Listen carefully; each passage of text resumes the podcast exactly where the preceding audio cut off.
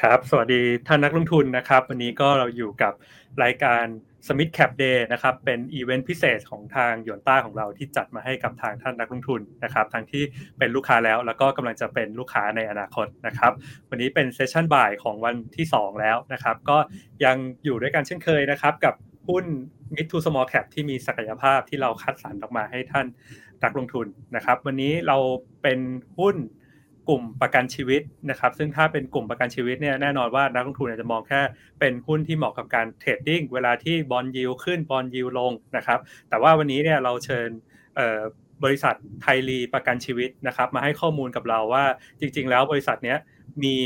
แนวมีวิธีการทำธุรกิจอย่างไร แล้วมีอะไรที่มากกว่าการที่จะเป็นเพียงแค่หุ้นสำหรับ trading ช่วงที่ bond yield ขึ้นลงเท่านั้นเองนะครับวันนี้เราได้รับเกียรติจากคุณศิรินธรรมอุปกรณ์นะครับผู้ช่วยผู้อำนวยการใหญ่สายงานบัญชีแล้วก็การเงินนะครับ มาให้ข้อมูลกับเราในวันนี้ สวัสดีนะครับพี่ครับ สวัสดีค่ะ สวัสดีครับคุณชินแล้วก็สวัสดีนักลงทุนทุกคนค่ะ ครับผมก็เดี๋ยววันนี้ session ช่วงแรกนะครับ จะเป็นการปู overview นะครับ background ต่างๆของบริษัทให้พี่ศิรินเนี่ยโซโล่ไปเลยนะครับ แล้วก็เดี๋ยวอาจจะมีเรื่องของแผนธุรกิจในอนาคตด้วยนะครับ แล้วก็จากนั้นจะเป็น Q&A นะครับ ก็จะมีทั้งช่องทางที่ผมเตรียมคำถามไว้ แล้วก็ช่องทางที่ทางนักลงทุนนะครับ พิมพ์ออกมาในช่องไลฟ์นะครับ แล้วก็ท่อนสุดท้ายก็จะเป็นกิมมิคของงานนี้นะครับ Why Us เรามีดีอะไรใน 3 นาทีนะครับอย่างไรถ้าพี่ซิลินพร้อมแล้วนะครับ ผมมอบเวทีให้เลยนะครับ ปูพื้นปูพื้นฐานให้กับพวกเราหน่อยครับพี่ครับ ค่ะได้ค่ะยินดีค่ะ ค่ะ ก็ขอบคุณนะคะ ขอบคุณเดินต้านะคะ ที่นึกถึงไทรีประกันชีวิตนะคะแล้วก็ให้โอกาสมาพูดคุยแล้วก็แนะนำธุรกิจนะคะ หลายคนอาจจะไม่ค่อยรู้จักเรานะคะ ก็แต่ตอนนี้ธุรกิจประกันชีวิตกำลังเป็นที่ อยากรู้จักหลายคนอยากรู้จักประกันชีวิตมากขึ้นนะคะ ก็ถือโอกาสนี้เล่าให้ทุกๆคนฟังนะคะ ก็บริษัทเราคือไทรีประกันชีวิตนะคะทางเราเนี่ยอยู่มาจริงๆเราเนี่ยเป็นเราเรียกว่า life reinsurance ประกันชีวิตเนี่ยจริงๆเราจดทะเบียนเป็นรายเดียวในประเทศไทยเลยนะคะเราอยู่มา 20 กว่าปีแล้วค่ะ แล้วก็เข้าตลาดหลักทรัพย์มาตั้งแต่ปี 2013 นะคะ ก็ลูกค้าของเราเนี่ยเราเป็น B2B เพราะฉะนั้นลูกค้าเราคือบริษัทประกันชีวิต เราเรียกว่าหน้าบ้านนะคะทุกๆบริษัทในประเทศไทยเนี่ยก็เป็นลูกค้าเรา แล้วตอนนี้จริงๆปีนี้เราเริ่มไปที่ธุรกิจต่างประเทศแล้วนะคะ ก็เดี๋ยวจะอยู่ในแผนทางธุรกิจที่เรารับให้เล่าให้ฟังนะคะ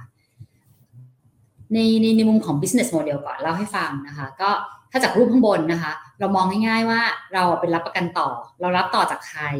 ไทยประกันชีวิตเรารับต่อจากบริษัทที่เป็นประกันชีวิตตรง นะคะ หลายคนอาจจะรู้จักถ้าพูดชื่อก็อ่า AIA เมืองไทยประกันชีวิต กรุงเทพประกันชีวิต พวกนี้เขาเป็นบริษัทตรงเขาอยู่ direct market บริษัทเหล่านี้เนี่ยเขาก็จะเป็นการขายประกันให้กับผู้ประกันประชาชนอย่างพวกเราถูกไหมคะแต่พอเขาส่งต่อใน direct market แล้วเนี่ยตัวบริษัทประกันชีวิตเองเขาต้องบริหารความเสี่ยง วิธีการบริหารความเสี่ยงของเขาเนี่ยเขาก็จะส่งเบี้ยต่อออกมาที่ second market หรือว่า reinsurance market นะคะไทยรีประกันชีวิตเราเป็น player ในตลาดนั้น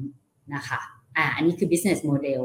ถ้าซูมลงมาให้มองหเห็นภาพเป็นมูลค่าของ business มูลค่าเป็นคืออะไรนะคะ ในกรอบข้างล่างที่ทำรูปให้ดูเนี่ย สมมุติว่าเรามองว่าเบี้ยประกันชีวิตเนี่ย สมมติว่าเราเป็นประชาชน เราซื้อเบี้ยประกันชีวิตเราจ่ายเบี้ยประกันชีวิตไป 100%อะสมมติแสนบาทนะคะพอชั่นของมันจริง ๆ เนี่ยหลายหลาย product เนี่ย ส่วนมากมันจะเป็นเป็น product ที่ผสมกันระหว่าง protection กับ investment portion protection ก็คือให้ความคุ้มครอง ถ้าเราตายก็เราก็จะได้ความคุ้มครองตามตามทุนประกันที่เราทำแต่หลาย product สังเกตมันจะมีก้อนที่แบบคืนเงิน คืนผลประโยชน์ พวกนั้นนะคะเขาเรียกว่าผลประโยชน์จ่ายคืนตามสัญญาหรือว่าหรือว่า investment portion เพราะฉะนั้นจากร้อยเปอร์เซ็นเนี่ยบริษัทประกันตรงเนี่ยเขาต้องบริหาร investment portion เขาเอง แต่ไอ้ก้อนที่เป็น protection ที่ให้ความคุ้มครองเนี่ยเขาก็จะมาบริหารจัดการความเสี่ยงละเขาจะถือไว้เองบางส่วนเราเรียกว่า retention อ่า direct company ถือ retention บางส่วน เขาก็บริหารความเสี่ยงบางส่วน สมมุติว่าในรูปคือสีส้ม เขาก็จะบริหารพวกนั้นออกเรียกว่า seeded premium ก็คือบริหารออกออกไปให้ใครออกมาให้ตลาดรองอย่างพวกเรานี่แหละไทยประกันชีวิตเราบริหารจัดการส่วนที่เป็น seeded premium หรือว่า reinsurance premium อ่านะคะก็น่าจะเห็นภาพว่า เพราะฉะนั้นจากเบี้ยร้อยเปอร์เซ็นต์แบ่งออกมาเป็น protection กับ investment ส่วนของ protection ก็จะแบ่งออกมาเป็นส่วนของบริษัท เขาดูแลเอง แล้วก็ต้องบริหารจัดการออกมาให้ reinsurance market นะคะเพราะจากภาพนี้เราจะเห็นว่ามูลค่าตลาดประเทศไทยเป็นยังไง มูลค่าตลาดประเทศไทยเนี่ย เจ้า reinsurance premium เนี่ย ทั้งตลาดเนี่ย ปีละประมาณ 6 0 0 0 0 0กว่าล้านบาทนะคะ ปีที่แล้วปี 2012 เนี่ย จบอยู่ที่ 613,000 นะคะอ่าโดยที่ อัตราการเติบโตเนี่ยมันมีมันมี factor ให้ slow down ลงมา2-3ปีที่แล้วนะคะอ่าหลายคนรู้เลยว่าอัตราดอกเบี้ยมันต่ำลงพอต่ำลงปั๊บบริษัทบริษัทประกันชีวิตเนี่ยเขาก็เปลี่ยนรูปแบบการขายเขาไม่เน้นขาย Product ที่เป็น endowment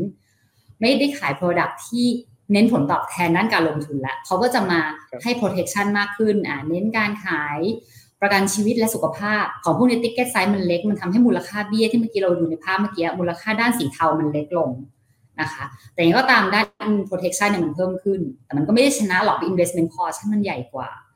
อะอันนี้เราเรากำลังเล่าถึง direct premium นะ ซึ่งปีที่แล้วเนี่ยปิดอยู่ที่ 6 0 0 0 0 กว่าล้านนะคะ ปีนี้มาครึ่งปีแล้วเนี่ยจริงๆ ตอนนี้ครึ่งปีเนี่ยเบี้ยตลาดทั้งตลาดเนี่ยลดลงไปประมาณ 1%กว่านะคะ ก็ทางสมาคมเนี่ยก็มองมาว่ามันมีหลาย factor ที่ at the end of the year เนี่ยมันคงจะไม่ได้โตได้เยอะนะคะ ก็สถานการณ์เศรษฐกิจก็ตาม รูปแบบของอาเศรษฐกิจยังเป็นความน่ากังวลนะคะ โดยเฉพาะอย่างยิ่งพวกการปล่อยกู้ของแบงก์พวกนี้ก็เป็นมีผลนะ มีผลต่อต่อการเติบโตของเบี้ยประกันชีวิตเหมือนกันนะคะ อันนี้เป็นภาพของตลาดนะคะ ในในในภาพตลาดหน้าบ้านเป็นแบบนี้ แล้วพอตลาด reinsurance ละนะคะ เมื่อกี้ไซส์มันจะอยู่ที่6 0แสนกว่าล้านนะคะ พอมาถึงตลาดของเราเนี่ย ตลาด reinsurance premium เนี่ยลดลงมาเหลือประมาณ 20,000 กว่าล้านบาท เพราะอะไรเพราะว่าก้อนที่เป็นเป็น protection เนี่ยมันเล็กลง investment ก็ให้เขาดูแลไป แต่ไอ้ความเสี่ยงเนี่ยที่ insurance เนี่ยทุก player เนี่ยต้องมาช่วยกันดูแลมาช่วยกันแชร์ market เนี่ยประมาณ 20,000 กว่าล้าน แต่จริงๆ จะเห็นว่าเติบโต เติบโต double digit ด้วยซ้ำสวนทางกับหน้าบ้าน เพราะว่าเพราะว่า Product เดี๋ยวนี้ทุกคนมองหา protection ซึ่ง protection ต้องหาคนบริหารความเสี่ยงนะคะเพราะฉะนั้นเราเลยมองว่าตลาด reinsurance market เนี่ยมันเติบโตสวนกับกับ direct นะคะอ่าอันนี้เป็นอันนี้เป็นปัจจัยบวกเนาะในมุมของ reinsurance ของเรานะคะอ่าทีนี้ในกราฟเนี่ยอาจจะเห็นว่ามันจะมีแท่งสีเทากับสีส้มนะคะสีเทาคือมันเป็น reinsurance ทั้งตลาดแหละในประเทศไทย 20,000 กว่าล้าน แต่ว่ามันถูก มันดิกเทตหรือว่าดูมี outlier ที่เกิดจากบริษัทต่างประเทศบางบางบริษัทนะคะก็เขาก็มีการขาย Product แล้วก็ส่งออกไปให้โดยเฉพาะ specific บริษัทในเครือเขา เอาเป็นว่าถ้าเรามอง reinsurance market ที่ player ทุกคนเนี่ยลงมารับแชร์ด้วยกันเนี่ยจะบอกขอให้มองแท่งสีส้มนะคะซึ่งตัวไทยรีประกันชีวิตเราเองเนี่ยเป็นเป็นประมาณ 24%ของ Market Share ในส่วนนี้นะคะก็ 20กว่าเปอร์เซ็นต์มาโดยตลอดนะคะค่ะก็ เมื่อกี้เราให้เห็นภาพของตลาดแล้วนะคะคราวนี้พอมามองไทยรีประกันชีวิตเราเองบ้าง business model ของเราเนี่ยนอกเหนือจากที่เราเป็น reinsurer ธรรมดาเนี่ยเรามีความแตกต่างจาก reinsurer ต่างชาตินะคะคือไซส์เราเนี่ยถ้าเทียบกับ reinsurer ต่างชาติเนี่ยถือว่าค่อนข้างเล็กนะคะคนอื่นเขาเป็น global player กันนะถ้าเนมชื่อก็ Swiss Re Munich Re RGA พวกเนี้ยเขาจะเป็นบริษัทขนาดใหญ่มากๆ แต่ทั้งนี้ทั้งนั้นเนี่ยบริษัทเล็กบริษัทเล็กๆก็อย่างเราก็มีนะคะ เราเป็นไทยรีใช่ไหมมันจะมีมาเอ่อมาเลเซียรีก็มีนะคะ มาเลเซียรีก็มีอ่าสิงคโปร์รีหรือพวกนี้เขาก็มีค่ะกลับมาไทยรีประกันชีวิตเราเองเนี่ยเราวาง position ตัวเองเนี่ยเราเรียกว่า business model เป็น2 part นะคะ part แรกก็คือเป็น conventional เหมือนกับ reinsurer เจ้าอื่นเลย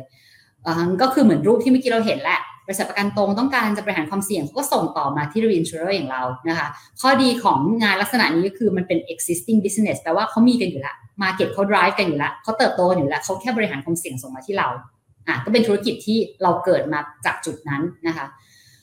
อีกจุดหนึ่งที่เราเริ่มทำมาสิบกว่าปีแล้วก็คือเราเพิ่ม business model ลักษณะที่เราเรียกว่า non conventional นะคะก็คือเรามองว่าเราต้องเป็น active reinsurer เราอยู่ในประเทศไทยเนี่ย เราควรจะเอาจุดแข็งที่เราอยู่ในตลาดไทย แล้วเราก็มีความใกล้ชิดกับตลาดใกล้ชิดกับลูกค้าเนี่ยลุกขึ้นมาเป็น active reinsurer ทำ co development ลูกกับลูกค้าทำ product ร่วมกับลูกค้าหา market หา niche ของคนไทยนะคะ แล้วก็พอเราได้ product มาเนี่ยเราทำร่วมกันเราต้องติดยี่ห้อเขา ติดยี่ห้อลูกค้า ติดยี่ห้อบริษัทประกันชีวิตเอาไปขายแล้วก็มีการ seed back คือคือส่งเบี้ยกลับมาให้เรา ลักษณะเนี้ยมันจะเป็น exclusive deal ที่เราจะมีกับลูกค้าเราเท่านั้น เพราะฉะนั้นข้อดีของ business line นี้ก็จะเป็นว่าอ่าเราก็จะมี competitive advantage บนสัญญาลักษณะนี้ แล้วก็เราก็สามารถจะมี quality control อ่าเราจะมี bargaining power นะคะก็คือประกันเนี่ยมันเป็นอะไรที่เราขายไปเนี่ยบนสแตทที่เรามีอยู่ แต่มันเป็นไปได้ที่หายจริงไปจริง ๆ แล้วเนี่ยมัน experience มันไม่ใช่ มันมีความเปลี่ยนแปลงงานลักษณะนี้พอเราเริ่มเดเวลลอปร่วมกับเขาแปลว่าเราก็จะมีโอกาสเข้าไปร่วมปรับปรุงคุณภาพของงานเพื่อจะ เหมือนกับ reprice หรือว่าออก product ใหม่ terminate ของเก่าทำของใหม่นะคะก็จะเป็นลักษณะของงานที่เราเรียกว่า non conventional business นั้นจาก business model ทั้งสองอันเนี่ยมันก็ประกอบร่างออกมาเป็นเป็นการเติบโตของไทยรีประกันชีวิตนะคะรูปนี้จะให้เห็นถึงว่าบริษัทเราก่อตั้งมา 20 กว่าปีใช่ไหมคะอันนี้เป็น premium size ที่เราโตมานะคะช่วง 10 ปีแรกเนี่ยเราทำเราเริ่มธุรกิจแบบ conventional นะคะก็คือรอรับเบี้ยต่อจากลูกค้าหน้าบ้านนะคะ แล้วการเปลี่ยนแปลงครั้งแรกจริงๆธีมของวันนี้เราคุยกันว่าเออเราควรจะทำยังไงในโลกที่เปลี่ยนแปลงถูกไหมคะจริงๆ เราคิดเรื่องนี้มาตั้งแต่ 10 ปีก่อนนะคะก็ชิฟแรกของเราที่เราเราเรียกว่าเหมือนกับเป็นการเปลี่ยนแปลงครั้งที่หนึ่งเนี่ยเราก็เริ่มสตาร์ตตัว non conventional business นะคะเริ่มลุกขึ้นมาทำ product กับลูกค้านะคะแล้วก็ทำให้เบี้ยเนี่ยเนี่ยเติบโตจากไม่ถึงพันล้านเนี่ยก้าวกระโดดมาพันกว่าล้านในช่วงตั้งแต่ปี 2011 เป็นต้นมาจะเห็นจากสีส้มสัดส่วนของสีส้มนะคะ อ่าแล้วเราก็เติบโตอย่างต่อเนื่อง ตัวตัว conventional เขาก็โตตามตลาดเขาไป ตัว non con เนี่ยที่เราทำร่วมกับลูกค้าเนี่ยก็เริ่มเติบโตขึ้นมาผสมผสานกันไปนะคะแล้วก็ในส่วนช่วงหลายปีก่อนหน้านี้ประมาณปีอ่าห้าปีที่แล้วเนี่ยค่ะตอน health เริ่มเริ่มเริ่มเป็นที่สนใจ health business เป็นที่เริ่มสนใจ อันนั้นก็เป็นจุดพลิกอีกตัวหนึ่งที่เราลุกขึ้นมาทำ product เฮลกับลูกค้านะคะก็จะมี non conventional ที่เป็นกลุ่ม health business เข้ามา ก็จะเป็นการก้าวกระโดดครั้งที่ 2 จาก แตะแตะหนึ่งพันล้านไปปลายไม่ถึง2สักทีเนี่ยขึ้นมาที่2,000กว่าล้านเนี่ยก็เกิดจากชิฟที่2ที่เราเริ่มเข้าตลาดเฮลที่เป็นที่ต้องการของของมาเก็ตเราตอนนี้เนาะอ่าล่าสุดปี 2000 เราก็มีการเขียนตัว S curve strategy เป็น new S curve strategy ว่าเทเลประกันชีวิตเราคงจะทำแค่ product ธรรมดาไม่ได้ละ เราจะมีลูกค้าแค่ 20 รายไม่ได้ละนะคะ เราก็ คิดว่าเราจะต้องเติบโตและ expand ไปในหลาย ๆ มุมนะคะ เดี๋ยวจะเล่าให้ในในฟังในส่วนของ strategy ต่อไปนะคะก็ก็แค่จะเล่าให้ฟังว่าแปลว่าการเติบโตและการเปลี่ยนผ่านในหลาย ๆ ยุคเนี่ยเราก็มีการปรับปรุง strategy ของเรา ให้มันเข้าและสอดคล้องกับความต้องการของตลาดมาโดยตลอดนะคะค่ะอ่าเมื่อกี้เป็น business overview นะคะงั้นอ่าใน part ต่อไปเนี่ยจะมาเล่าให้ฟังเรื่องตัว performance กันนิดหน่อยนะคะอ่าจริง ๆ เราจะ opportunity day ไปเมื่อเมื่อไม่นานมานี้นะคะเพราะฉะนั้นเนี่ยในในดีของ detail ที่เป็นผลประกอบการราย quarter รายปีเนี่ยก็สามารถจะไปติดตามกันได้ในในส่วนของ opportunity day ของบริษัทนะคะอ่าทีนี้อันนี้เล่าให้ฟังเป็นเทรนด์ของของภาพรวมแล้วกันนะคะอ่าเบี้ยของเราเนี่ยที่เมื่อกี้เล่าให้ฟังย้อนหลังเนี่ยนะคะ จะเห็นว่าสัดส่วนของของเบี้ยเนี่ยเราก็มีการเติบโตอย่างต่อเนื่องมานะคะในช่วง 5-6 ปีย้อนหลังนะคะนั่นคือในส่วนของ premium growth ขั้นสุดท้ายยังเป็นของปีนี้อยู่นะคะ ปีนี้เนี่ยผ่านมาประมาณครึ่งปีเนี่ยเราก็ได้ achieve ประมาณครึ่งหนึ่งของปีที่แล้วแล้วนะคะตัวเส้นกราฟเราเรียกว่า combine ratio combine ratio เนี่ยหลาย ๆ คนถ้าติดตามตัวธุรกิจประกันชีวิตหรือประกันภัยจะเห็นว่ามันก็คือส่วนกลับของ margin นะคะ combine ratio ประกอบไปด้วยค่าใช้จ่ายทั้ง 3 ส่วนนะคะ combine กันระหว่าง claim ratio commission ratio แล้วก็ OPEX หรือ expense ratio 3 ตัวบวกกันเนี่ยมันก็คือต้นทุนของธุรกิจนะคะ นั้น combine ratio สูงไม่ดีนะคะต่ำเนี่ยดูเหมือนจะดี แต่จริง ๆ ถ้าต่ำไปก็แปลว่าเราเนี่ยไม่สามารถจะไปแข่งขันกับผู้คู่แข่งได้มันเหมือนต้นทุนทางธุรกิจเราอะมันต่ำกว่าค่าเฉลี่ยที่เขาบิดงานกันนะคะเพราะฉะนั้นจากรูปเนี่ยโอเคสองสมปีก่อนหน้าช่วงช่วงก่อนที่เราจะเริ่มเข้าตลาดเฮลเนี่ยหลายคนโทรมาถามเหมือนกันว่าเมื่อก่อนคอมไบเรโชไทยรีประกันชีวิตเนี่ย อยู่ที่ประมาณ 70-80%เองทำไมเดี๋ยวนี้แตะ 90 แล้วนะคะจริงเมื่อก่อนเนี้ยธุรกิจเราเล็กมากเบี้ยเราหลักพันกว่าล้านทำให้ทำให้ตัวไซส์ของของของมาของ product เนี่ยมันไม่ diversify แล้วก็ตัว loss ratio มันอาจจะไปกอง ซึ่งดีอะกองอยู่ใน product ที่มันอาจจะ high margin แต่เราจะ mislead แบบนั้นไม่ได้ เราไม่สามารถจะเลือกงานแบบนั้นได้ตลอด ถ้าเราจะโตไปกับไปกับธุรกิจไปกับตลาดเนี่ย เราก็ต้องโตไปพร้อมกับสัดส่วนของ port mix ที่มีทั้ง Product ที่มันหลากหลาย มีทั้ง Life Business ทั้ง Health Business นะคะ ซึ่ง2อสปีที่ผ่านมาเนี่ยพอเราเริ่มเข้าสู่ตลาด Health Business เนี่ยก็จะเห็นว่าเบี้ยเราเติบโตนะคะแต่ว่าในช่วงแรกที่เข้าเนี่ยแน่นอน experience ในการทำ health ของทุกบริษัทแหละไม่ใช่เฉพาะเราเนี่ยก็เจอก็เจอ pain point ก็เจอ learning curve นะคะทำให้ combine ratio เราเนี่ยกระตุกขึ้นไปอยู่ 94 95 นะคะ ปีที่แล้ว 98 แต่ปีที่แล้วมันโควิดนะคะ ก็ก็ โควิดเราอาจจะไม่ได้พังเหมือนกับคนที่เขาขาย Product ลักษณะเจอจ่ายจบ อันนี้หลายคนน่าจะทราบ เราไม่ได้ขายลักษณะนั้น เพราะฉะนั้นเรายังกำไรอยู่บนบนปีที่มีโควิดนะคะเรายังสามารถ deliver กำไรแต่ว่าคอมไบเนี่ยเราก็ยังโดนฮิตจากจากผู้ที่มีการเจ็บป่วยแล้วเข้าโรงพยาบาลจากโควิดนะคะก็ทำให้คอมไบมันขึ้นไปแหละ แต่ว่าถ้าตัว exclude combine เนี่ยจริง ๆ เราสามารถจะ manage combine ได้อยู่ประมาณที่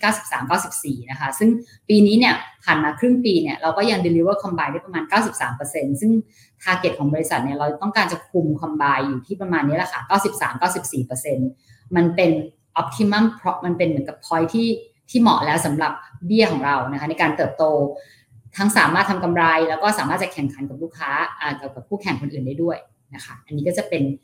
ภาพของ financial highlight ของนิงอนของเบี้ยนะคะลงมาอีกนิดนึง ถ้าเรามาดูเบี้ยราย quarter นะคะ ประกันชีวิตเนี่ย เบี้ยราย quarter เนี่ย เขาจะมี pattern ในการ ในการบันทึกรายการนะคะพอเราเป็น reinsurance เนี่ยหลายคนจะจะงงนะคะก็เลยขอการถือโอกาสเล่าในในเวทีนี้ว่าเบี้ย reinsurance เนี่ยมันจะ lag มันจะ lag จาก direct ประมาณหนึ่ง quarter นะคะเพราะฉะนั้นเนี่ยในในลูกศรจะเห็นว่าพยายามจะชี้ไปที่ quarter สอง story ส่วนมากเนี่ยของการขึ้นปีใหม่มันอยู่ที่ quarter สองนะคะตัวอย่างเช่น quarter สองปีสองศูนย์สองหนึ่งตอนนั้นเราทำเบี้ยได้เก้าร้อยเจ็ดสิบล้านนะคะ เพราะว่าอะไรเพราะว่าปีสองหนึ่งเนี่ยเรามีการทำ Product หนึ่งในปลายปลายตั้งแต่ปี 20 กับลูกค้า แล้วเราก็ launch คู่กับลูกค้าไปในต้นปี 21 พอลูกค้าขายต้นปี 21 เขาก็จะเก็บข้อมูล แล้วก็ส่งมาแจ้งหรือ report ให้เรา reinsurance อย่างเราเนี่ยรับทราบใน1 quarter ต่อมาเพราะฉะนั้นเบี้ยปีใหม่ของ 21 จะถูกบันทึกแล้วก็รับรู้ส่วนมากเนี่ยในต้นใน quarter 2ของปี 21อ่านะคะเพราะฉะนั้นจะเห็นว่าปีที่แล้วเนี่ยอ่าเบี้ยเนี่ยมันก็ shoot ขึ้นไปเป็น double digit growth เลย เพราะว่าเรามีสัญญาใหม่หลายหลายสัญญามากนะคะ แล้วก็เบี้ยก้อนนั้นเนี่ยมันก็จะมีทั้งเบี้ยที่เป็นเบี้ยแบบ single premium ประจำปี แล้วก็เป็นเบี้ยที่อาจจะทยอยเข้าระหว่างปี เพราะฉะนั้นตัว top line เนี่ยก็ยังโตต่อเนื่องทุกๆ quarter นะคะ quarter สาม quarter สี่แล้วก็ต่อเนื่อง quarter หนึ่งของปีนี้เนี่ยก็เป็นส่วนของเจ้าสัญญาใหม่ที่เราทำตลอดปีที่แล้วที่เกิดขึ้นนะคะทีนี้หลายคนก็ถามว่าทำไม quarter สองปีนี้ลดนะคะ quarter สองปีนี้ก็เป็นเป็นเป็นเราขึ้นปีใหม่ ขึ้นปี 2020 ใหม่2022 ใหม่นะคะสัญญาที่เราได้มาปีที่แล้วยังได้อยู่ แต่เรามีสิทธิ์ revisit port เรานะคะในหนึ่งสัญญาเนี่ยมันประกอบไปด้วย อาจจะเป็นรายคนหรือเป็นรายกลุ่มนะคะเราก็มา revisit บางกลุ่มเนี่ยที่มีเป็นเราเรียกว่า non performing group นะคะบางกลุ่มบางกลุ่มเขาว่ากลุ่มในที่นี่จะเป็นบริษัทที่เขาซื้อประกันชีวิตให้กับพนักงานเขานะคะบางกลุ่มที่ claim ratio สูงกว่าที่เรามอนิเตอร์อยู่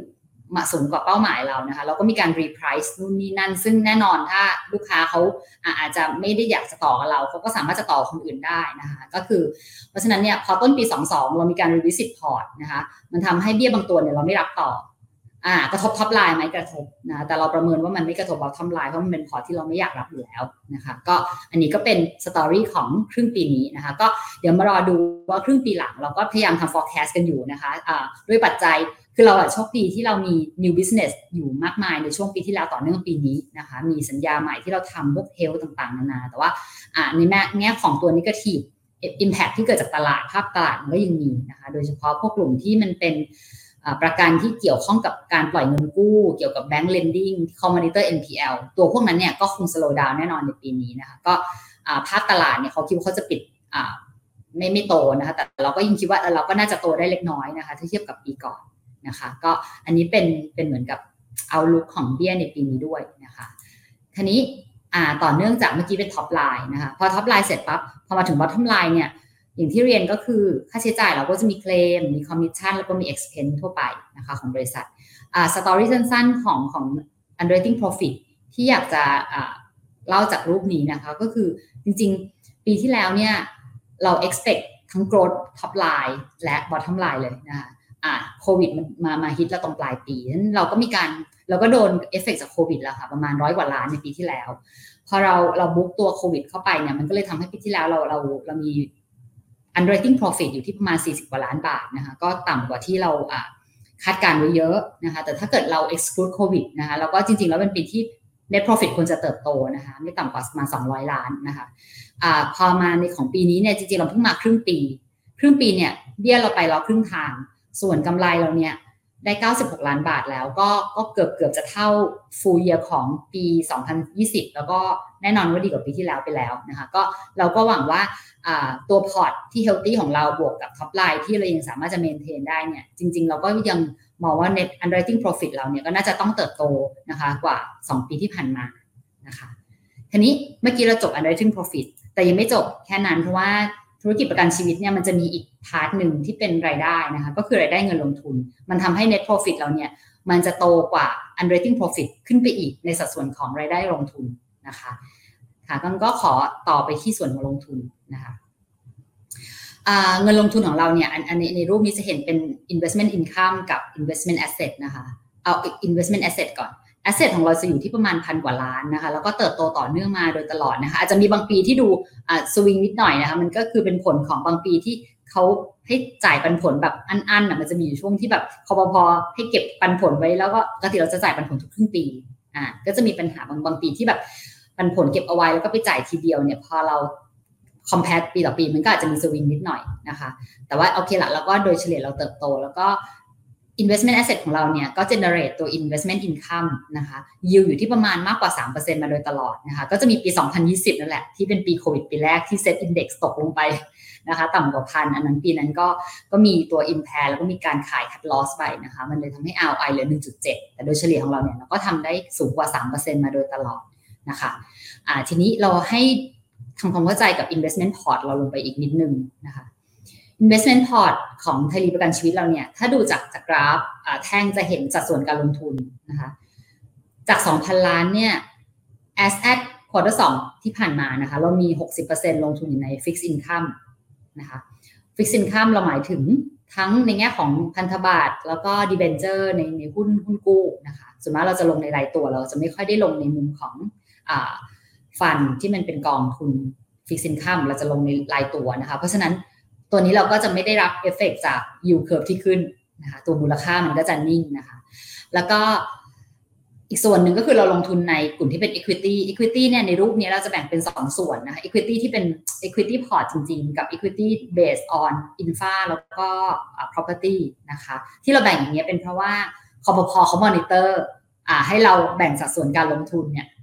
ตามความเสี่ยงที่เกิดขึ้นนะคะเท่านั้นเองแต่ว่าถ้ามองง่ายเราก็คือครึ่งหนึ่งเกินครึ่งนิดหน่อยเป็น fixed income อีกอีกที่เหลือจะเป็น equity base แต่ทั้งหมดทั้งปวงอะวิถีวัตถุประสงค์การลงทุนของเราเนี่ยเราลงทุนเพื่อให้ได้ตัวรายได้ลงทุนจากดอกเบี้ยและปันผลเป็นหลักนะคะเราไม่มี trading port เพราะฉะนั้นเราอยู่บนเบสของความความบริหารความเสี่ยง นะคะเราเป็นประกันบริษัทประกันชีวิตเพราะฉะนั้นเนี่ยเราไม่เล่นสั้นเราเรามองเราเราเราลงทุนอะไรเนี่ยเรามองเพื่อจะให้ได้รับผลตอบแทนระยะยาวอย่างสม่ำเสมอนะคะก็จะดูได้เห็นจากตัว income นะคะตัว investment income ของเราถ้า break down มาเนี่ยเราจะเห็นว่าส่วนใหญ่ของเราเนี่ยเราจะได้จากดีเวเดนแล้วก็ interest เป็นหลักนะคะเพียงแต่ว่าถ้าเกิดช่วงไหนที่มันมีโอกาสในการทำการขายเนี่ยเราก็อาจจะมีการขายทำกำไรบ้าง หรือปีที่แล้วเนี่ยมันมีปัญหาเรื่องของ ตัว impairment ตัวตลาดเนี่ยเราก็จำเป็นจะต้องรับรู้การ impair หรือว่าขายหุ้นขาดทุนไปบางส่วนนะคะทีนี้ investment income ของไทยประกันชีวิตเราแตกต่างจากบริษัทประกันชีวิตอื่นเล็กน้อยนะคะก็คือว่าเราไม่ได้ทำตัวนี้เพื่อเพื่อเตรียมจ่ายคืนให้กับผู้ประกันเพราะถ้าจำได้ตั้งแต่แรกเนี่ยเราไม่ได้พอชั่นของ investment portion เขามาตั้งแต่แรกอยู่แล้วนะคะเพราะฉะนั้นเราไม่มี commitment ว่าเราต้องเอาเงินคุณมาลงทุนแล้วคืนคุณไป เพราะฉะนั้น investment income ที่อยู่ในงบการเงินของไทยดีประกันชีวิตเนี่ยเป็นรายได้เพียวของบริษัทเองนะคะเป็นเป็นดอกผลของเราเอง เราไม่ได้ทำเพื่อจะจ่ายคืนใครนะคะก็ก็จะเป็นความแตกต่างที่หลายคนอาจจะมองว่าทำไม investment income หรือ investment port ของเรามันเล็กนะคะของเราเป็นเป็นทำจาก residual residual รายได้ในแต่ละปีจริง ๆ ไม่ใช่เป็นเงินที่ต้องบริหารแทนผู้เอาประกันนะคะค่ะอ่าก็จะจบเป็นเซสชันของตัว financial performance นะคะงั้นเรา move ต่อมาในส่วนของ outlook แล้วก็ strategy นะคะเมื่อกี้เมื่อกี้เกินเบื้องต้นแล้วแหละว่าตั้งแต่ปี 2020 เนี่ยเรามีการเขียนตัว new S curve strategy ขึ้นมานะคะเพราะว่าเรามองว่าเราอยากจะ expand business ไปนอกเหนือจากการเป็นแค่ Core Developer กับ seeding company นะคะเราก็เลยมองว่าเราจะโตได้โดยโอเค baseline เดิมที่เรายังเป็น new product เนี่ยก็ยังเป็นแกนหลักของเราอยู่นะคะแต่เราอยากจะขยายการเติบโตเนี่ยให้มี additional growth additional premium เนี่ยจาก new market ก็คือต่างประเทศ แล้วก็ให้มันได้เบี้ยผ่านการทำงานกับ partner ใหม่ๆบ้างนะคะนิยามของ new partner ของเราเนี่ยก็คือว่าเราก็มองว่า reinsurer ต่างชาติเนี่ยไม่ใช่คู่แข่งเราอย่างเดียว จริงๆ เขาเป็น partner กับเราได้ เราเนี่ยมีสถานประกอบการ base ในประเทศไทย เรารู้จักลูกค้าเราดี แต่แน่นอน reinsurer ต่างชาติเขาก็มี knowledge มี know how แล้วก็มี data ต่างๆ ที่ น่าจะเป็นประโยชน์ร่วมกันได้นะคะที่ผ่านมาเราก็มีการเซ็น collaboration กับ reinsurer นะคะหลายเจ้า แต่เจ้าที่เป็น main collaboration ของเราเลยเนี่ยชื่อ Pacific Life Reinsurance นะคะก็เป็นเป็นเจ้าที่จริงวันนี้เราจัดสัมมนาเขาให้กับลูกค้าด้วยนะคะะก็ทำ Product ร่วมกันแล้วเราจะได้ไปนำเสนอลูกค้ามันทำให้เรามีเพิ่มศักยภาพนะคะอันนี้คือแผนภาพรวมที่เราเขียนมาตั้งแต่2อสปีก่อน เพราะฉะนั้นตัวนี้คือตัวที่เตรียมพร้อมในการเปลี่ยนแปลงแน่นอนนะคะอัปเดต ว่าแต่ละ area เนี่ยเราทำยังไงกันบ้าง แล้วก็ปีนี้เราทำเรา deliver อะไรไปแล้วแล้วกันนะคะปีปีนี้เนี่ยเรา deliver ตัว new product ให้กับลูกค้าเนี่ยทั้งแต่ในประเทศและต่างประเทศเนี่ยมากกว่า 10 product นะคะโดยที่เราเน้นพวก individual health นะคะ individual health เนี่ยตอนนี้กำลังเป็นที่นิยมมากโดยเฉพาะพวก health ล่ำซ้ำตัว high high net worth หรือว่าตัวที่ต้องครอบคลุมเยอะๆนะคะรักษาพยาบาลต่างๆเนี่ยตอนนี้เทรนด์พวกนี้กำลังมาหลายคนมีประกันลักษณะนี้นะคะเราก็เข้าไปร่วมพัฒนาแล้วก็ทำลูกค้าเอ่อ product ร่วมกับลูกค้านะคะอ่าแล้วเราก็ยังมองว่าเราจะต้องอ่าตอนนี้เทรนด์อีกอันหนึ่งที่กำลังมาเลยคือพวก mental health telemed นะคะก็เป็นโปรเจกต์ที่เรากำลัง work กับ partner ต่างๆ ของเราอยู่นะคะแล้วก็อีกเทรนด์หนึ่งที่สำคัญมากคือ long term care ก็คือ aging society นี่แหละ หลายคนพูดเรื่อง aging society ซึ่งไทยรีประกันชีวิตเราเลยก็ position ตัวเองว่าเราต้องมีบทบาทในการหา product ที่มันเหมาะสมกับอ่าตัวสังคมผู้สูงอายุนะคะ อันนี้เป็น product ในส่วนของ new market เนี่ยตั้งแต่ปีที่แล้วเราก็เริ่มมีการคุยกับ partner ต่างชาตินะคะแล้วก็เริ่มมีการได้สัญญาจากต่างประเทศขึ้นมานะคะไม่ว่าจะเป็นกัมพูชาลาว ฟิลิปปินส์ไต้หวันนะคะก็ก็คิดว่า คงจะทยอย book เข้ามาในในในงบการเงินของเราเนี่ยครึ่งปีนี้คือ Product เนี่ยเริ่ม launch ไปแล้วนะคะแต่ว่าอย่างที่เรียนมันก็จะมี delay booking บ้างนะคะก็คิดว่าคงจะเริ่ม book แล้วแหละในครึ่งปีนี้ในครึ่งปีหลังแล้วก็ต่อเนื่องปีหน้านะคะ แล้วก็เราก็มีแผนที่จะไปต่อนะคะโดยเฉพาะอย่างยิ่งตัวอินโดนีเซียนะคะเราก็เพิ่งไปทีมอินเตอร์เราเพิ่งไปกลับมานะคะก็กลับมาพร้อมกับ opportunity เยอะแยะนะคะแต่ว่าทั้งหมดทั้งปวงเนี่ย new market เนี่ยมันมีความเสี่ยง นะคะเพราะฉะนั้นเราก็ต้องค่อยๆเป็นค่อยๆไปในมุม new market นะคะแล้วก็ส่วนสุดท้ายเป็น new partner นะคะอย่างที่เรียนว่าเราก็ต้องทำงานร่วมกับ partner ไม่งั้นเนี่ย product เราก็จะแบบก็จะ plain ไปนะคะเราก็มองว่าแล้วบริษัทเราเนี่ยคงไม่ไปลุกลุกขึ้นเป็นลุยดิจิตอลเองทำแพลตฟอร์มเองหาโบรกเกอร์หาแพลตฟอร์มต่างๆ ให้มันมีกินหนีไม่แล้วก็ใช้วิธีการ collaborate กับ partner ที่เกี่ยวข้องในทุกๆ ด้านของ ecosystem เพื่อจะมาสร้างตัว product ร่วมกันนะคะค่ะก็อันนี้เป็นตัวอย่าง product ที่ที่เรา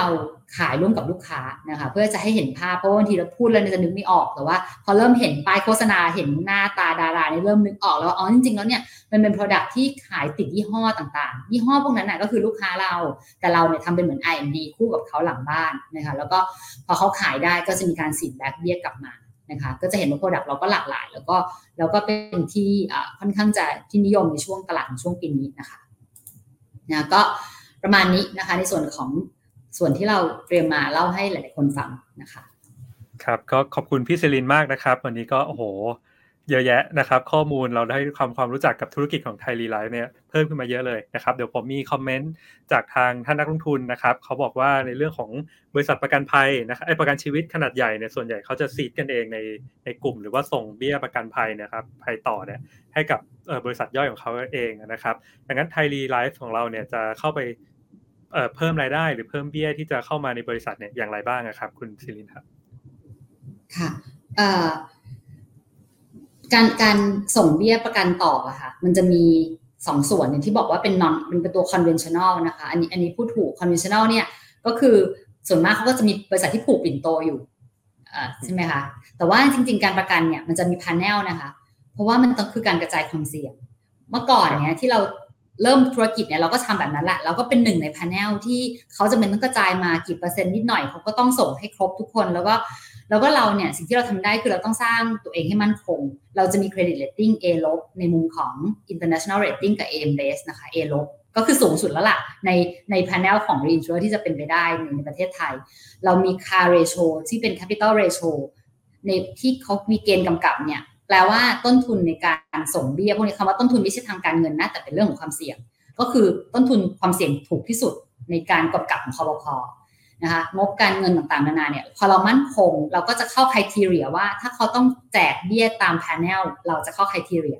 นั่นก็คือเป็นส่วนหนึ่งที่เราได้มาตลอดนะคะ นั่นคืองาน conventional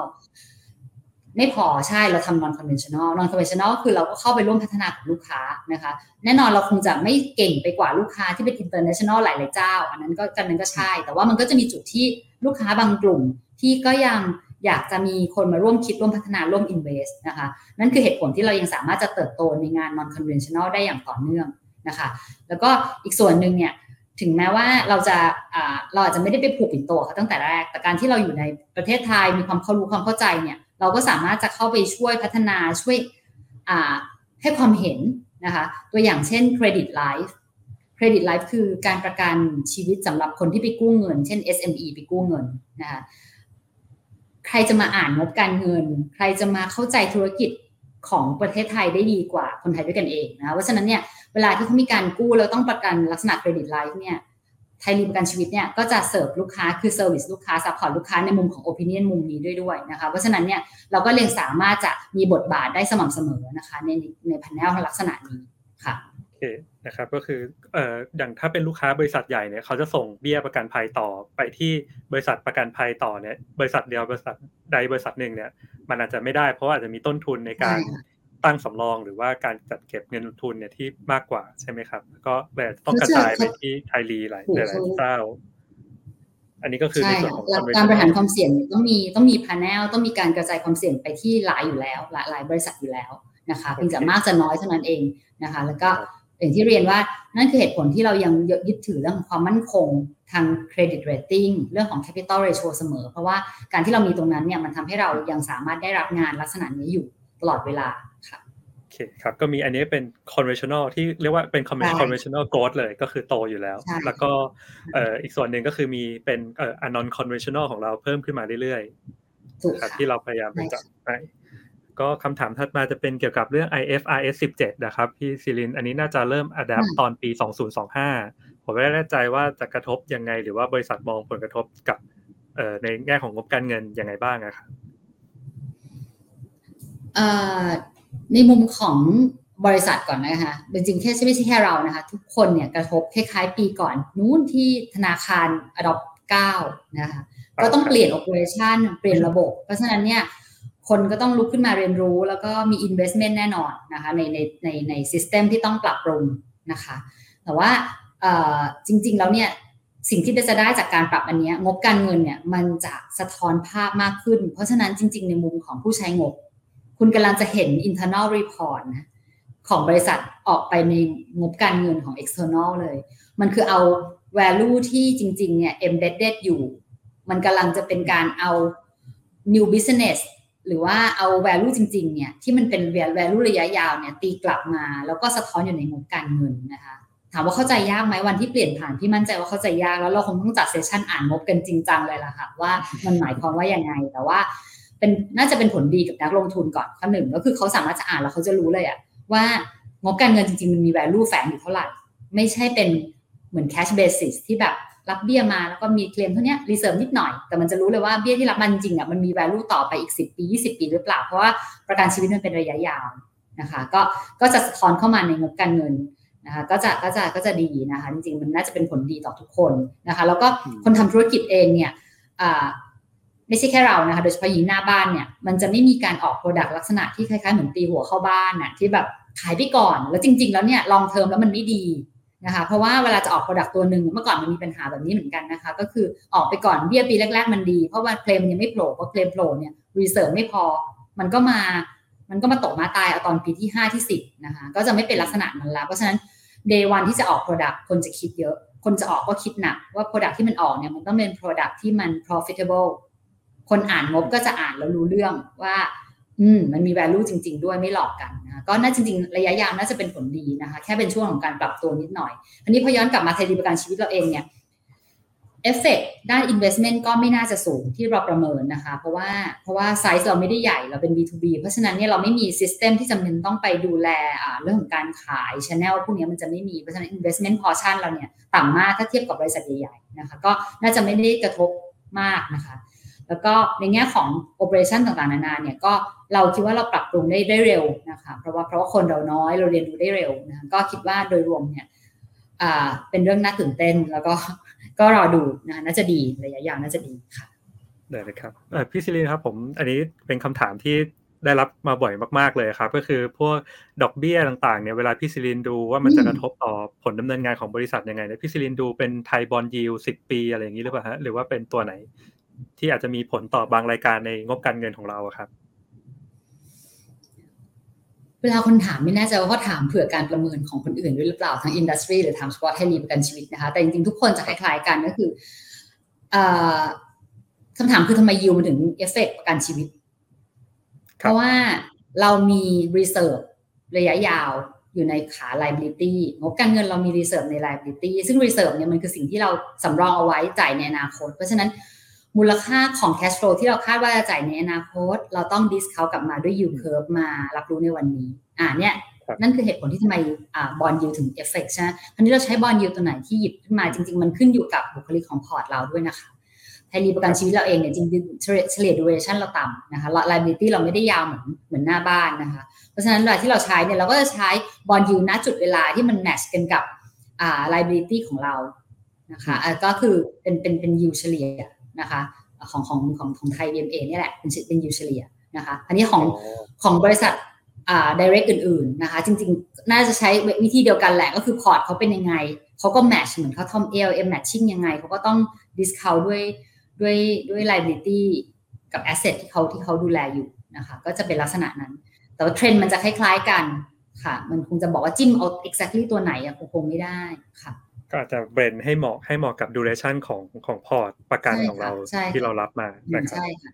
ใช่ค่ะใช่ครับเดี๋ยวต่อที่ตัวตลาดต่างประเทศนะครับ ในตอนนี้ก็เหมือนทำตลาดไปเยอะแล้วครับ ตอนนี้แต่ว่ามันมีอุปสรรคอะไรไหมครับ ที่ทางบริษัทเจอที่อาจจะเหมือนกับพอเข้าไปแล้วมันไม่ง่ายเหมือนที่ที่คิด หรือว่ามันจะมีกฎระเบียบอะไรที่ทำให้เราเข้าไปตีเข้าไปตีตลาดนี้ได้ยาก เหมือนกับที่ต่างชาติจะเข้ามาในตลาดเราก็ยากเหมือนกันนี่ครับเอ่อ จริง ๆ ตลาดจริงๆต่างชาติเข้ามาในตลาดเราอะไม่ไม่ยากในมุม regulation เพราะว่าคอปพอเราเนี่ยค่อนข้าง open แล้วก็ไม่ได้มีมีความกีดกันทางการค้าอะไรพวกนี้นะคะอะไม่เป็นไรอันนั้นไม่ใช่อาจจะไม่ใช่คำถามแต่ว่า ถ้าในมุมของไทยรีประกันชีวิตที่เราเริ่มไปต่างประเทศเนี่ยอุปสรรคจริงๆเราวางแผนมา 2 ปี แต่ 2 ปีเราบินไม่ได้เลยเนาะข้อหนึ่งก็คือเราไม่ได้บินไปเลย เราเพิ่งจะมาเริ่มบินเดือนเดือนที่แล้วนะคะแต่ยังโชคดีที่เดี๋ยวนี้มัน conference กันได้ตลอด ก็ ช่วงแรกๆอาจจะติดขัด แต่ว่าหลังๆเนี่ยก็ประชุมกับต่างประเทศมี partner มา แล้วก็แล้วก็มันเลยทำให้อาจจะ delay ไปบ้างในแง่ของการสตาร์ทนะคะแล้วก็จริงๆ ไปเจอตัวเนี่ยมันก็ต้องดีกว่าอยู่แล้วนะคะพอเราไปทีนึงเราได้เจอ partner หลายคน จริงๆ เราได้เห็น culture เขาเนี่ยมันก็พอจะนึกภาพออกว่า demand ในตลาดเขามันจะเป็นยังไงนะคะก็มันเลยทำให้ slow down ลงไปมากกว่าถึงไม่ถึงขั้นเป็นอุปสรรคนะคะแล้วพอเราเริ่มทำแล้วจริงๆเนี่ยเรื่องของเรื่องของสแตท นะคะ ก็เป็นก็เป็นเราไม่เรียกปัญหาเรามันเป็นโจทย์ใหญ่ของประกันอยู่แล้วแหละว่าประกันชีวิตทุกที่เนี่ยสแตทหรือว่าข้อมูลทางสถิติที่นำมา pricing หรือทำมาผลิตทำลูกค้าไอผลิตภัณฑ์ของ product เนี่ยมันเป็นโจทย์ที่สำคัญที่สุดนะคะก็ก็ทารีบาชีวิตเรามีการเราเรียกเหมือน subscribe อะก็คือซื้อสแตท นะคะ ที่เป็นที่เป็นเขาจะมีคนทำข้อมูลพวกนี้อยู่แล้ว เราก็ซื้อเข้ามาเพื่อจะมาช่วยเสริมในการทำข้อมูลพวกนี้นะคะ แต่ว่าแน่นอน stat มันไม่เป็นหนึ่งต่อหนึ่งกับพอร์ตที่เรากำลังจะไปขาย เพราะฉะนั้นเนี่ยเราก็ต้องมี buffer ในการดูว่า stat เป็นแบบนี้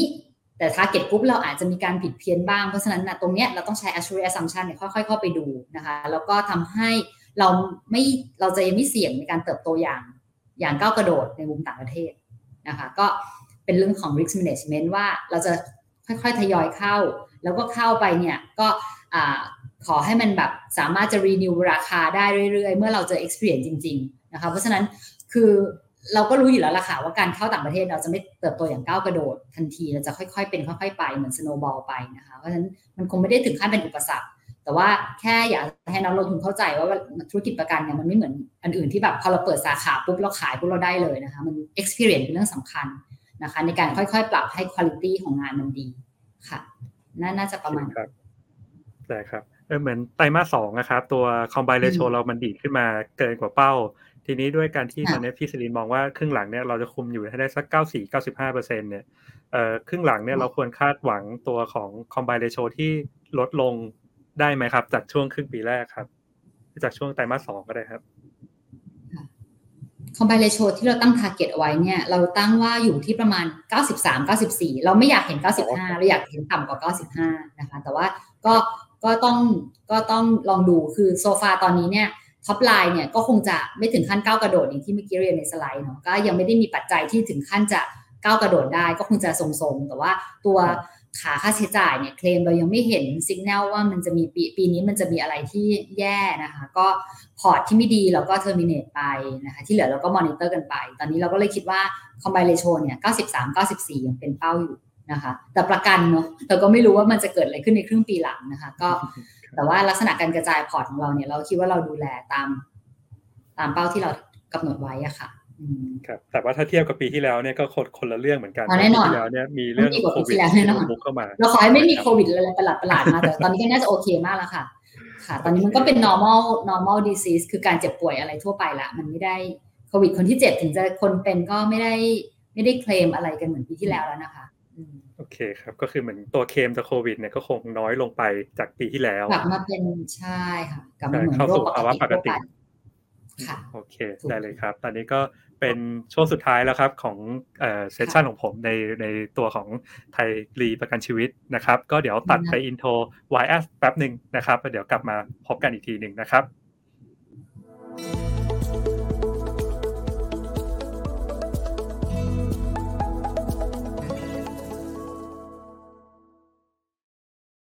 โอเคครับพี่ซิลิน YS เรามีดีอะไรใน 3 นาทีครับ ค่ะ ขันของได้เลยนะครับ ค่ะ ได้ค่ะ อันนี้เห็นสไลด์ไหมเอ่ย ไม่มี ยังไม่มาครับยังไม่มาไม่เป็นไรครูครับ อ่า โอเคโอ้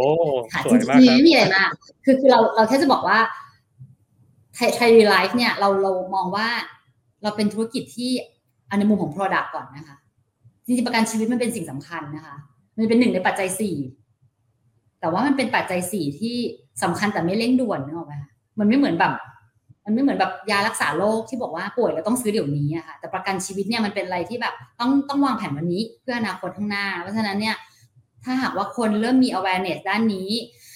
รัฐบาลหรือว่าสังคมให้ความเข้าใจนะคะ คนก็จะเริ่มรู้แล้วล่ะว่ามันเป็นสิ่งสำคัญต่อทั้งชีวิต ชีวิตจะตายไม่ตาย ชีวิตจะป่วยจะอยู่อย่างมีคุณภาพชีวิตได้หรือเปล่าเนี่ยประกันประกันชีวิตเป็นนกลไกที่สำคัญนะคะ ค่ะก็ตอนนี้เนี่ยเราก็ทำโปรเจกต์หลายอย่าง เพื่อผลักดันไม่ใช่แค่เรานะคะสมาคมประกันชีวิตทางคอปพอเองเนี่ยก็มองว่า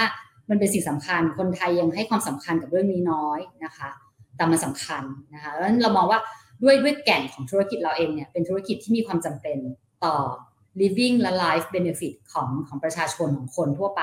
นะคะนั้น product เองไม่ใช่สินค้าฟุ่มเฟือย ไม่ใช่สินค้าทดแทนไม่มีอะไรมาทดแทนได้นะคะ ประกันก็คือประกันนะคะคนคนมีแล้วนก็จะดูแลเราในระยะยาวได้ อันนี้ในมุมมองของ product นะคะ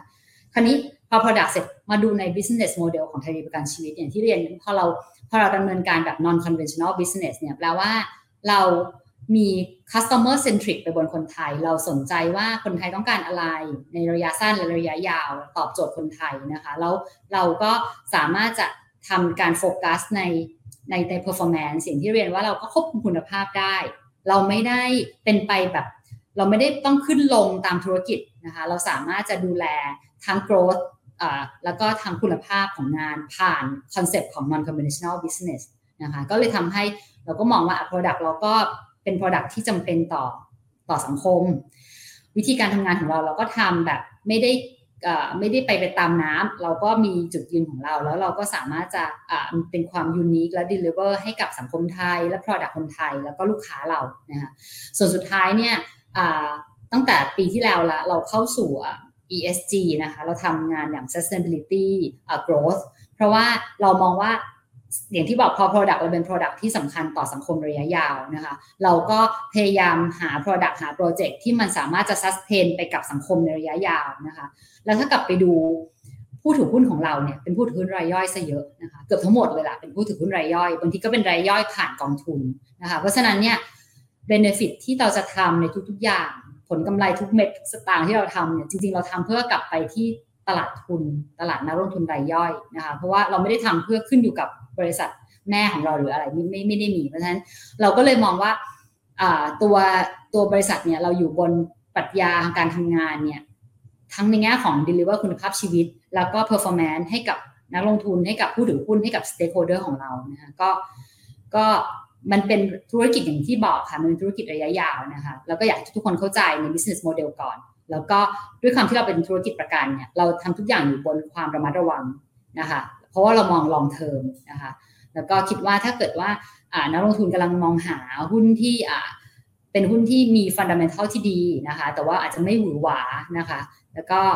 แล้วก็อยากจะอยู่กับเราเป็นนานๆนะอย่างที่เราอยู่มาสิบยี่สิบปีนะคะก็ก็ลองลองทำความรู้จักคดีประกันชีวิตดูนะคะก็แล้วก็ถ้ามีอะไรก็สามารถจะติดต่อเข้ามาที่ IR นะคะ แล้วก็หรือว่าติดตามที่เว็บไซต์เรานะคะ แล้วก็มีข้อมูลให้กับนักลงทุนอยู่เรื่อยๆนะคะค่ะครับ โตช้าโตชัวร์นะครับ เน้นความยั่งยืนนะครับสำหรับไทยรีไลฟ์นะครับ วันนี้ก็ต้องขอบคุณพี่ซิลินมาก ๆ เลยนะครับสำหรับข้อมูลดีๆนะครับ แล้วก็ขอหวังว่านักลงทุนนะครับ ที่ติดตาม SMID Cap Day ก็จะได้รับความรู้แล้วก็ความเข้าใจในการลงทุนในหุ้น